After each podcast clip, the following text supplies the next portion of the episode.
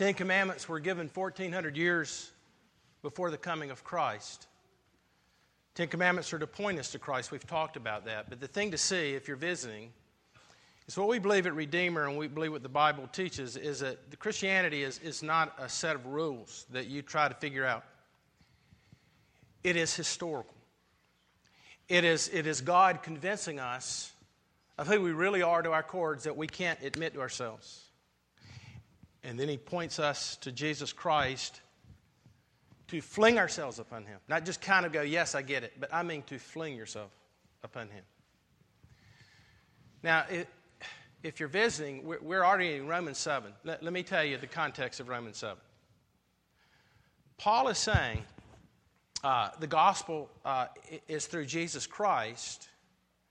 And, and so those who've been for years been trying to keep the Ten Commandments, those who for thousands of years have looked to the law of God, the question is what about the law? What is its purpose? What about the law for you this morning? So I want you to, to turn with me to Romans 7. And um, it's here printed in your bulletin. We print the Word of God every week uh, but so that you might read it and follow along. So uh, let's uh, read God's Word together.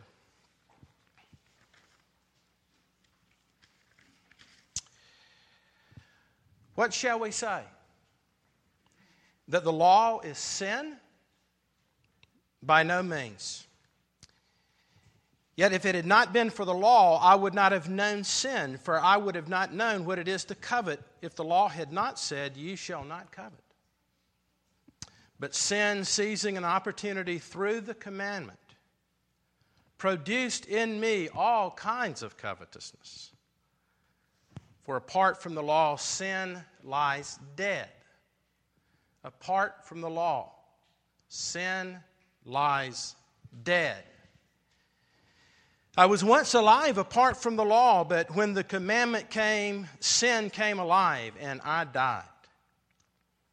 And the very commandment that promised life proved to be death to me.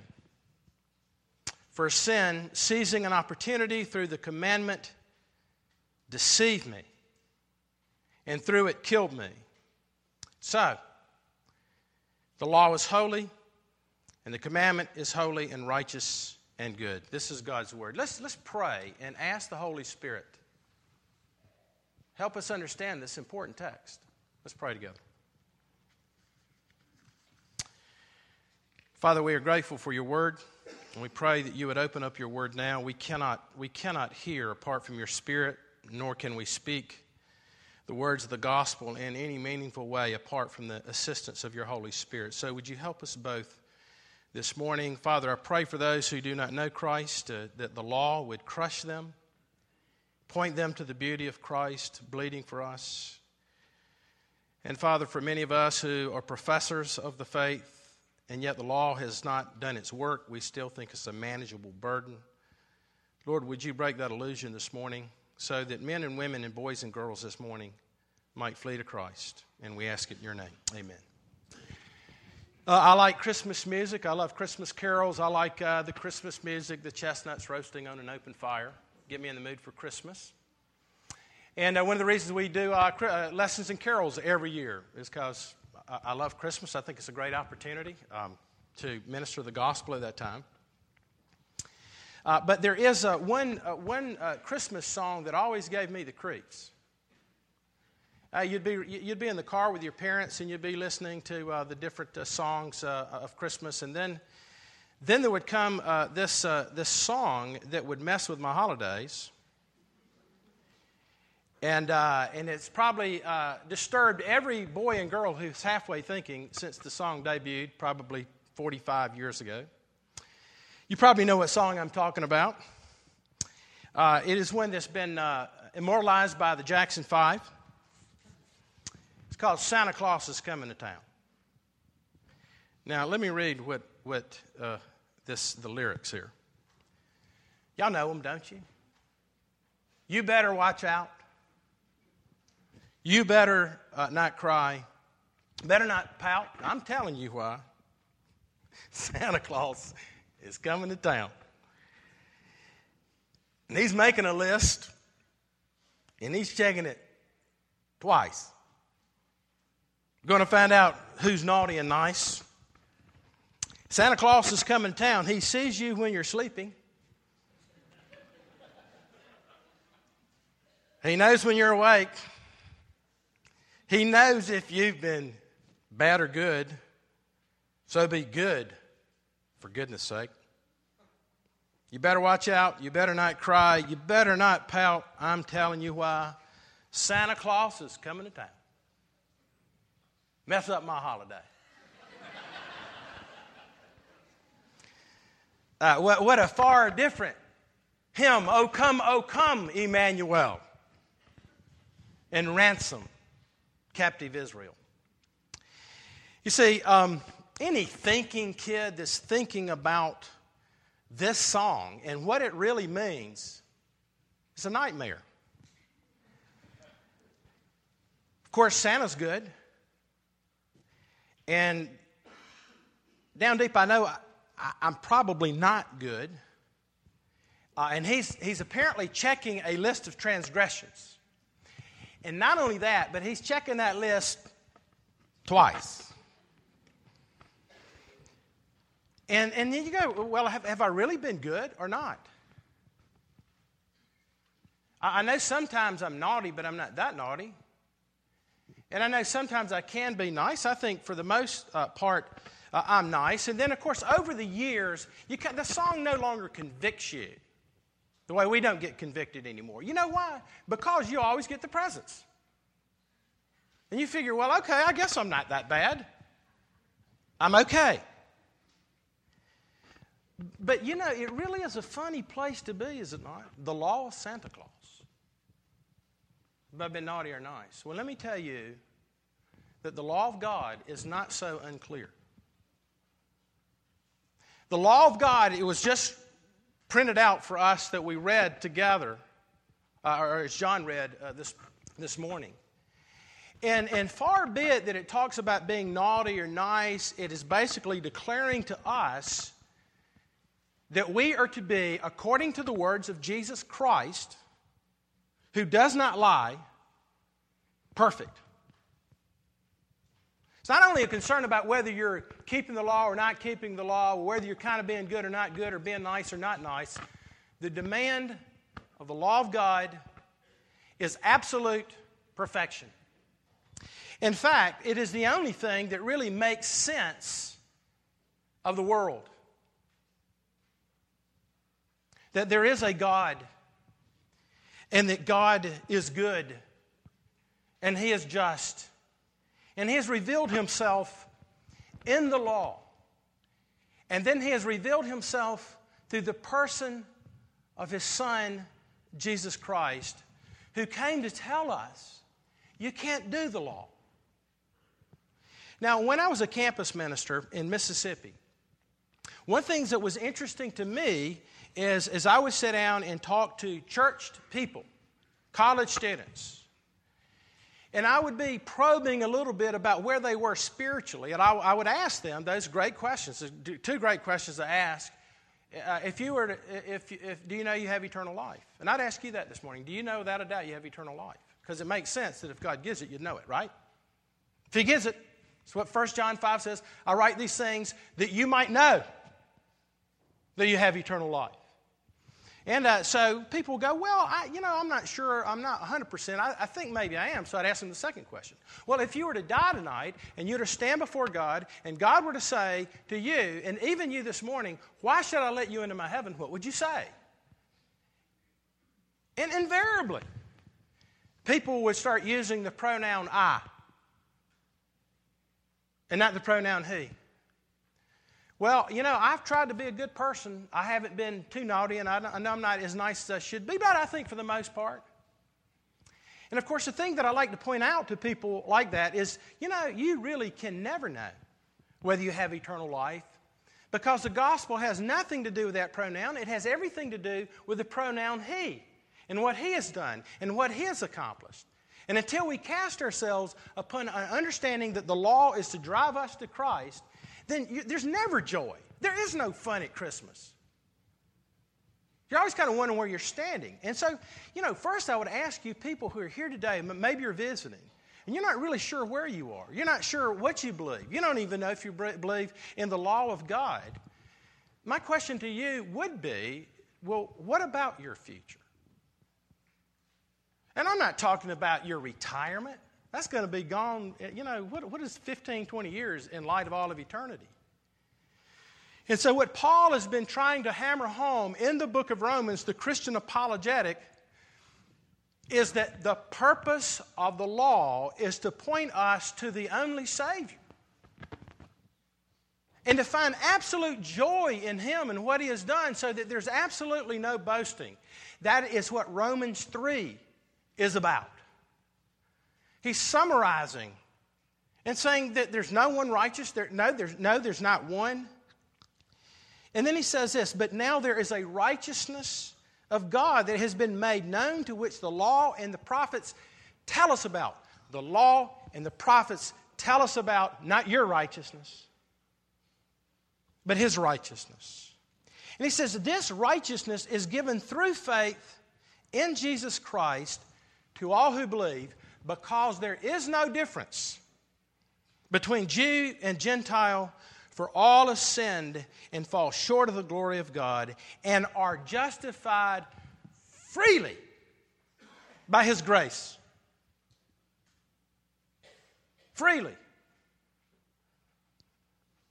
And then it says he did it to demonstrate his righteousness at this present time, so as he might be both just and the justifier of them that believe. And I want to tell you, that's the only, that's why Christianity is the only religion that makes sense. Because God remains both good and He remains both just, because He's able to be merciful to us in Jesus Christ. And so He goes on to say, Where then is boasting? It is excluded because what? The law? Uh, because of what? Law? The law that requires works? No, because of the law that requires faith. For we maintain that a person is justified by faith apart from the law. Now, now listen, friends, here's what you got to understand is that to this point, everything that Paul has been saying from Romans chapter 1 all the way up to Romans chapter 7 about the law on the surface is, is negative. The law's excluded. Uh, the, the law can't save you. Last week we looked in Romans chapter 5. I mean, Romans chapter 7, verse 5, where he says, For when we were in the realm of the flesh, the sinful passions aroused by the law were at work in us, so that we bore the fruit of death. But now by dying to what once bound us, the law, we have been released from the law so that we serve in a new way, the way of the Spirit. In other words, Paul is even saying there, listen, and if you're married to the law, you can't be married to Christ. So it seems as though he's opposing the very law itself. And so here's what we've learned for the last six months is the law can't justify you. It cannot. You cannot justify yourselves, my friends. I, I, and as a pastor, I just, sometimes I, I, stay awake wondering how, how much we understand that. Because we're not sometimes telling people about what Christ has done. It cannot justify you. Christ alone justifies. He is to be shared, He is to be testified to, the way the law and the prophets. Certainly, people who have Christ in them. People who are born again of the Holy Spirit, who've discovered existentially that the law can't save me. But, friends, not only that, we are learning that the law cannot change you. And I think many of you as Christians, you fall into, yes, Jesus died for me, and I believe the law is good, and you put yourself right back under the law, and there's no joy. And so you're trying to keep the law by discipleship and, and by effort. But it has no net effect, ch- change in your life. And so the question then before us today is, and to them at that point, then what is the, the point of the law?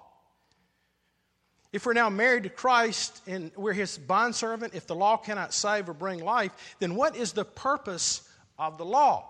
Does that make sense? That that's what that's an important question today. And, whether you understand it's an important question, trust me it is because it's in the scriptures. And you and I, Christian and non-Christian, believe it or not, in different ways, but will be judged according to how we respond to the law of God.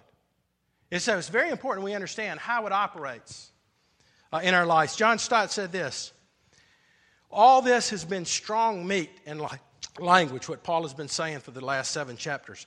The law is characterized as actually barring us from marriage to Christ, arousing sin, causing death, and impeding life in the spirit, so that the sooner we gain freedom from it, the better. And therefore, the question is well, what's going on here? Well, here's, here's what I want us to see this morning, okay? And I, I want you to grasp this. Dear Jesus, help people understand this. Help people that have maybe known Jesus for a long time understand this. And that is this until the law does its work, the law which is good, you will never, never, never, never know the joy of resting in Christ. It must do its work to the point to where it so flings us to Jesus that he becomes more real than anything in our lives. So, how are we going to see that this morning? Well, I'm, I'm borrowing from an outline that I saw three different commentators use the same one. So I thought, well, it's kind of hard to improve on some of these guys. And, but they're all here in the text. And so, so here, what is the purpose of the law? Three things. When we've talked about one, it reveals sin, and then it's supposed to provoke sin. Now, that one I'm not sure if we get. And then once it provokes sin and sin comes alive, then it's supposed to condemn sin. So the first thing to see is that the law uh, reveals sin. Paul says in verse 7 that I would not have known sin apart from the law.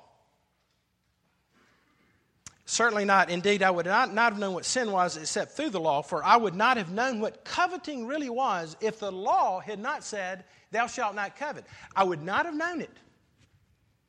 It's there, that's what I'm doing, and it lay dormant until the law of God comes and it says, You can't do that.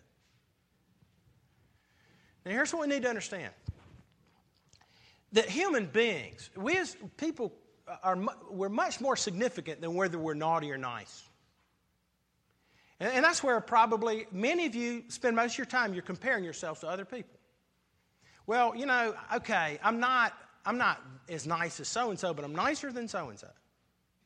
And, and I'm not as, uh, maybe I'm not as faithful about church attendance or I'm faithful about whatever you, standard you put, but I'm not as bad as that person. Now, let me tell you, it's much more significant than that. You and I are created in the image of God. You're not an animal.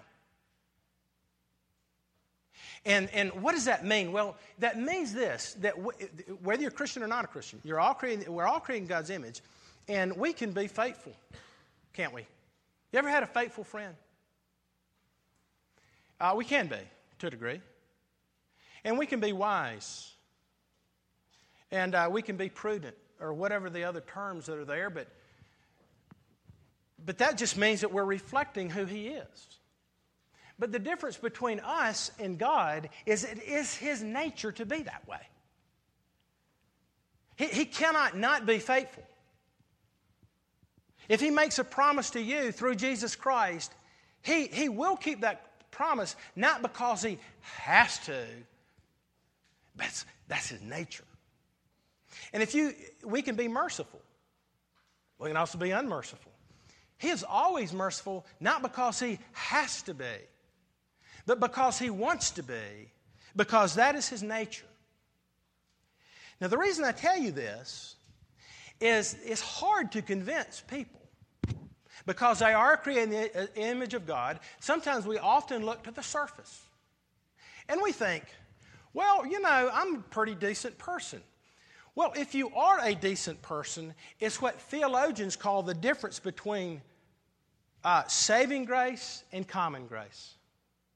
Common grace is what everybody has in here, whether you're a Christian or not. And what common grace says is this it is God's grace that you're not as bad as you can be. And by the way, do you ever get a sense of it? Do You ever get a hint of it every now and then when you really get mad? And all of a sudden, what's really down deep comes out. Uh, one of the reasons I think we should be involved with downtown ministries, get involved with the lives of other children, or, or get involved and go overseas, or go to Dorchester and Dan run, run, run um, uh, a trip for us. I read your that last letter, and, and, and the, the gentleman that was killed last year, y'all had a candlelight service, killed in the neighborhood, got shot. Because when you go into these situations, you start asking yourself, well, then what would I be like if I had this situation? We took one little boy home not long ago uh, into a neighborhood, and he, he was an older boy, 15 years old or so, and he said, Would you, Mary Beth and I took him home, he said, Would y'all please wait right here and make sure I get into the house safely? And I wonder, how does he process? But you see, common grace just says you're not as bad as you could be. Now, let me tell you, this is why it's hard to convince many of you not to get off the dime and flee to Christ because the law has not done its work. Let me give you a, a for instance on that. In Genesis chapter 6, we think of the tsunami that hit Japan. Do you understand that the Bible teaches, whether you want to believe this or not, the Bible teaches that the flood destroyed everybody but eight people. And the reason it says that is because what predicated the flood was according to Genesis chapter 6. It says that the intentions of the heart of man were only evil all the time. And so the purpose of the law is to begin to reveal to us that. Do you understand that? I mean, until you get to the point where the law's like, hey, look, you can't do that.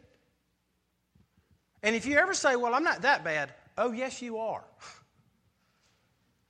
That's what Dan was saying. You know, uh, the adultery with the, with the church, right? Well, how about adultery with lust according to Jesus? Or if, if, the Bible, Jesus says, if you hate, you kill, because he's the lawgiver who says it's not about whether you kill or not, it's about the intent of your heart and where your heart is. And so if you've been a Christian for a while and now the law is not really driving you to Christ, but you begin to harden your heart against the law of God and the sermons every Sunday, then friends, watch out because the law is not leading you to the comfort that's found in Christ. The second thing to see is this not only does it reveal sin, but it provokes sin. This is very interesting. The purpose of the law is actually to take that which is lying dormant and it's, it's to sweep uh, like the dust on the floor. The, the law is the broom and it begins to sweep. And the dust is supposed to come off the floor to begin to choke you. And so those who are doing more and doing the best they can, they're trying to perfect things and end up with OCD or eating disorders or ha- these hobbies that make you get off the diversion of, of what's really going on in your life. And so you're sweeping and you're sweeping and, it begins to kill you. Your eating disorders kill you. And your obsessive compulsive things, your pathologies, and your, your psychosis it is because the law is not doing its work, you're denying the reality and you're just trying harder and harder. And the, and, and the very thing you're trying to do is choking you, it's killing you. It's why you're frustrated with your work and your wife and your children and your husband. It's why you're frustrated. It is because the law has still not done its work. You think you're doing a good job, but really, in reality, you're killing everybody else with you. Notice what he says. Very interesting verse. Look here in verse 8. Look at the text. Look in the bulletin at the text. But sin, seizing the opportunity afforded by the commandment, produced in me every kind of coveting. For apart from the law, sin was dead. But once I, once I was alive apart from the law, but when the commandment came, sin sprang to life and I died. And I found the very commandment that was intended to bring life actually does what? Brings death. And again, if you, I'm going to tell you, if you're just overwhelmed right now with guilt and all this stuff, and there's no joy in your life, and I'm not going to say there aren't times that God removes Himself and allows you to be there, but for the most part, often it's because, because the purpose of the law is to actually provoke sin so that you might go to, to Him who is life. You know, Paul, eh, eh, Paul was, but before he met Jesus, he was a Pharisee. Philippians chapter 3 says that according to all the rules and the regulations, I was perfect. Before the law came, I was fine. And then the law came and I died. It, it slayed me. And that which was to bring life brought death in my life. And which commandment did he point to? The one you don't see coveting. Success, Dan. I've struggled with that one. And, and we're all coveters, you see. And so Paul, uh, Paul came to face to face with the fact that there's a dark place in his heart. Let me give you an illustration here. Do you know a lot of people think, and I don't, this is just speculation. You know the rich young story, the rich, rich young ruler, right? Rich young ruler, comes to Jesus and he says, uh, What must I do to inherit eternal life? Like, what, what's in it for me? And of course, Jesus says, Well, you know, if you kept the, kept, kept the commandments, you shall not commit adultery, you shall not murder, you shall not steal, you shall not give false witness, honor your father and mother. And he says, All these I've kept. Okay, looking at the external, well, I hadn't, I hadn't slept with another woman, so I'm good there. I haven't murdered anybody, I'm good there.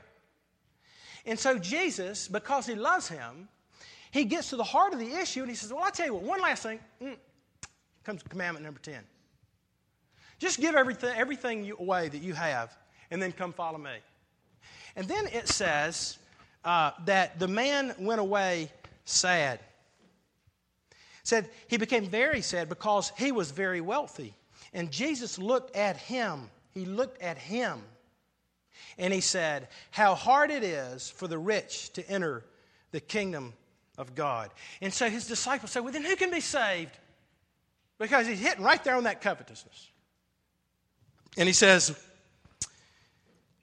What is impossible with man is possible with God. You know, because you can't change your heart. And the law can only provoke the sin that's there. Some people think that this was the Apostle Paul. Now, nobody knows, but wouldn't that be cool if it was? Here, here he is, the Apostle Paul. He's the rich young ruler. And maybe it was that confrontation that began the process of the law coming, and when it came alive fully, he died. And before that, he's dead to it. Now, friends, how many of y'all were dead to the law? And, and life's good, everything's fine. Or has the law come alive to you in such a way that you are absolutely driven to Jesus Christ? You know what I think a sign of that is? You start loving other people. You start caring about other people. You're not always going, Well, how am I doing? I'm wondering if I'm doing okay. Did I have a quiet time? Did I share my faith? Did I go to church? And all that. No, it just it's a completely different, radical way of looking at life because you are fixated upon the work and person of Christ. The law does its work when it provokes sin in you to where you go, God have mercy upon me, a sinner. You understand that? Twas grace that taught my heart to fear 'Twas grace my fears relieved. There is no grace. There is no Calvary without Mount Sinai. And then one last thing, we'll come to the Lord's Supper. It, it, reveals sin, it provokes sin. And then the last thing to see very clearly is that the commandment condemns sin. And until you know you're condemned, you're not coming to Christ, right? It lies dormant, it's sitting there, well, notice what he says in verse 9 through 11. Once I was alive apart from the law, when the commandment came, it sprang to life and I died. I found that the very commandment that was intended to bring life brought death. For sin, seizing the opportunity afforded by the commandment, deceived me, and through the commandment put me to death. So then the law is holy, and the commandment is holy, righteous, and good. The, the, the purpose of the commandment is to condemn us. But you don't get, until you know you're condemned, then you'll never ever know what mercy is. You'll never know the work of Christ uh, on your behalf. You know, I read an article uh, this, uh, this week in, in, uh, in, in, the Athens Banner Herald, and, I, and I'm not going to name the church, uh, but it's a growing church. But there was one thing that was said that really puzzled me and basically concerned me if this is what they believe. This person said that our church is to tell everybody that God is not angry with them, that He loves them. And they got half of that right. Because the scripture says that God is angry with the wicked every day. And He's not angry like, you know, me when I get mad at my kids and yell at them. His wrath is so predictable. His anger is because he is just and he is good and he is holy and he is righteous. He has to be bothered by law breaking the same way we are. Right? Because it bothers us when Santa Claus brings something to a person who is stolen from someone. Because you see, that's not fair. So God has to be angry with sin. In fact, God, and this is, I know it's a hard concept. People must understand that God is just as delighted in His justice forever, a place called hell. Just as delighted because of His attributes as He is in His mercy and His love to those who come to Him in faith uh, and repentance. So, in conclusion, the law can't save you. It can't save you. And number two, the purpose of the law is to kill you. Okay, so you, you get, you're tired of trying to be good? Well, I would love for the law to come and absolutely crush you. Because you see, Jesus Christ was crushed by the law on our behalf. And unlike Santa Claus, who comes down the chimney and he gives uh, uh, toys to all the girls and boys who deserve uh, coal and switches, he takes upon himself our own sin, our own law breaking. And, and, in, and in him, the wrath of God and the love of God, the goodness of God, in both his justice and his mercy meet. Now, Here's the question uh, as we come to the Lord's table Have you cast yourself upon the mercy of Christ? Or will you remain in your own sin? And you be kind of like me as a kid, going, Well, I wonder, I wonder if I've been naughty or nice. Man, I'm, I'm kind of rolling the dice on this one. You see, not only do you have a dilemma if you think that way, but for God to save any of us, He has a dilemma. And that dilemma is met in the person of Christ. Let's pray together. Father, we thank you that the law is good, but we're not. And it reveals to us our great need for Jesus. Father, I pray for any who are here this morning who have never been born again, who have never truly looked to Christ in faith, but only in knowledge, that your law would hammer them down and crush them, and that it would come alive so that they might die. And in their death, they look to Christ and find life in Him. Oh, Father, I know their needs are here today. I, know that many people are thinking that if their finances were better, if their marriage was better, if they were smarter, if they were taller, if they were skinnier, then life would be good. Lord, teach them that that's covetousness. And teach them to look to you and rest in Christ and embrace Him. And we ask these things in your name and for your sake. Amen. Those uh, serving communion would come forward.